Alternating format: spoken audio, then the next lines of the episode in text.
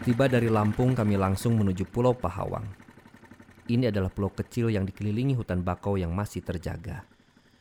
Saat melewati area hutan bakau, beberapa kali saya melihat burung raja udang terbang bebas di antara pohon bakau yang menjulang.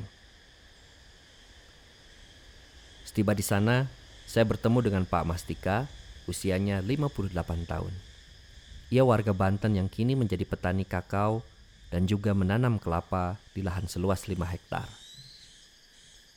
Biji kakao diolah menjadi coklat, sementara kelapa diambil buahnya untuk dijadikan kopra sebagai bahan utama minyak goreng. Namun, harga jual komoditas ini sangat murah. Satu kilo kopra hanya dihargai paling mahal rp rupiah. Sementara pohon coklat di sini tumbuh liar, tak dipangkas. Tak ada pilihan bagi Pak Mustika. Sejak ia pindah ke sini, bertani menjadi tulang punggung ekonomi bagi keluarganya. Pulau Pahawang sebenarnya menyimpan potensi yang luar biasa. Salah satunya budidaya ikan kerapu yang kini mulai dibudidayakan oleh masyarakat di sana. Ikan kerapu adalah jenis ikan budidaya laut yang bernilai tinggi. Kami menginap dan menikmati malam di Pulau Pahawang.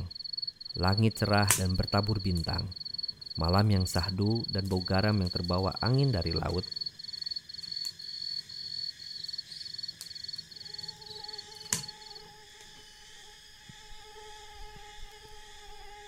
Hingga kami tak sadar, nyamuk dari hutan bakau mulai menyergap dan menyerang kami seperti perang Vietnam.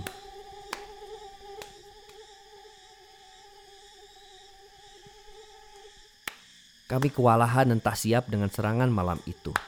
Obat nyamuk tak mampu menahan gempuran yang menyerang dari segala arah. Jahanam itu membuat saya dan Farid Gaban menyerah pada keadaan. Inilah salah satu yang tak kami waspadai sebelumnya.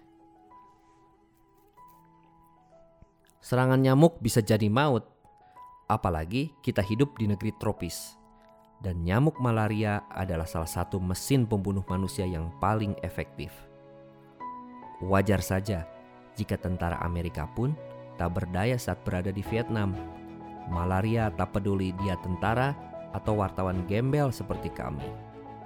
Kami benar-benar babak belur. Dan pengalaman pertama di Pulau Pahawang menjadi pembelajaran berharga. Alam tak pernah bisa kita duga.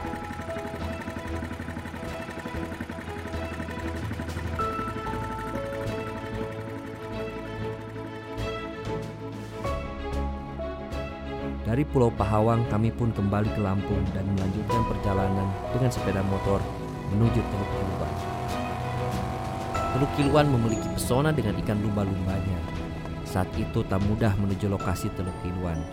Jalan masih berbatu dan belum ada jaringan listrik.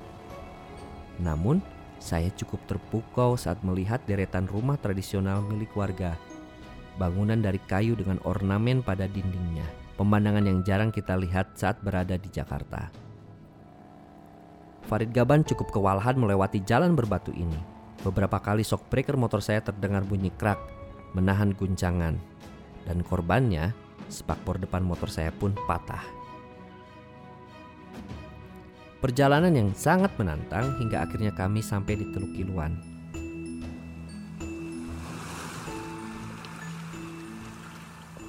Kami pun menginap di rumah Pak Solihin, rumah sederhana dengan teras menghadap laut. Sangat mewah, kami menyebutnya rumah surga. Pak Solihin punya perahu dan mengajak kami melihat atraksi lumba-lumba yang berenang bebas di laut Kiluan. Pak Solihin cukup bersiul dan 10 hingga 20 ekor lumba-lumba pun langsung meloncat dan menyambut kedatangan kami. Sungguh luar biasa melihat lumba-lumba dari dekat. Rasa lelah kami pun langsung hilang. Teluk Kiluan memang menggoda siapa pun untuk datang ke sini. Namun, jika tak dijaga, bukan mustahil habitat lumba-lumba itu akan terganggu dan apa artinya Teluk Kiluan tanpa ada ikan si moncong ini.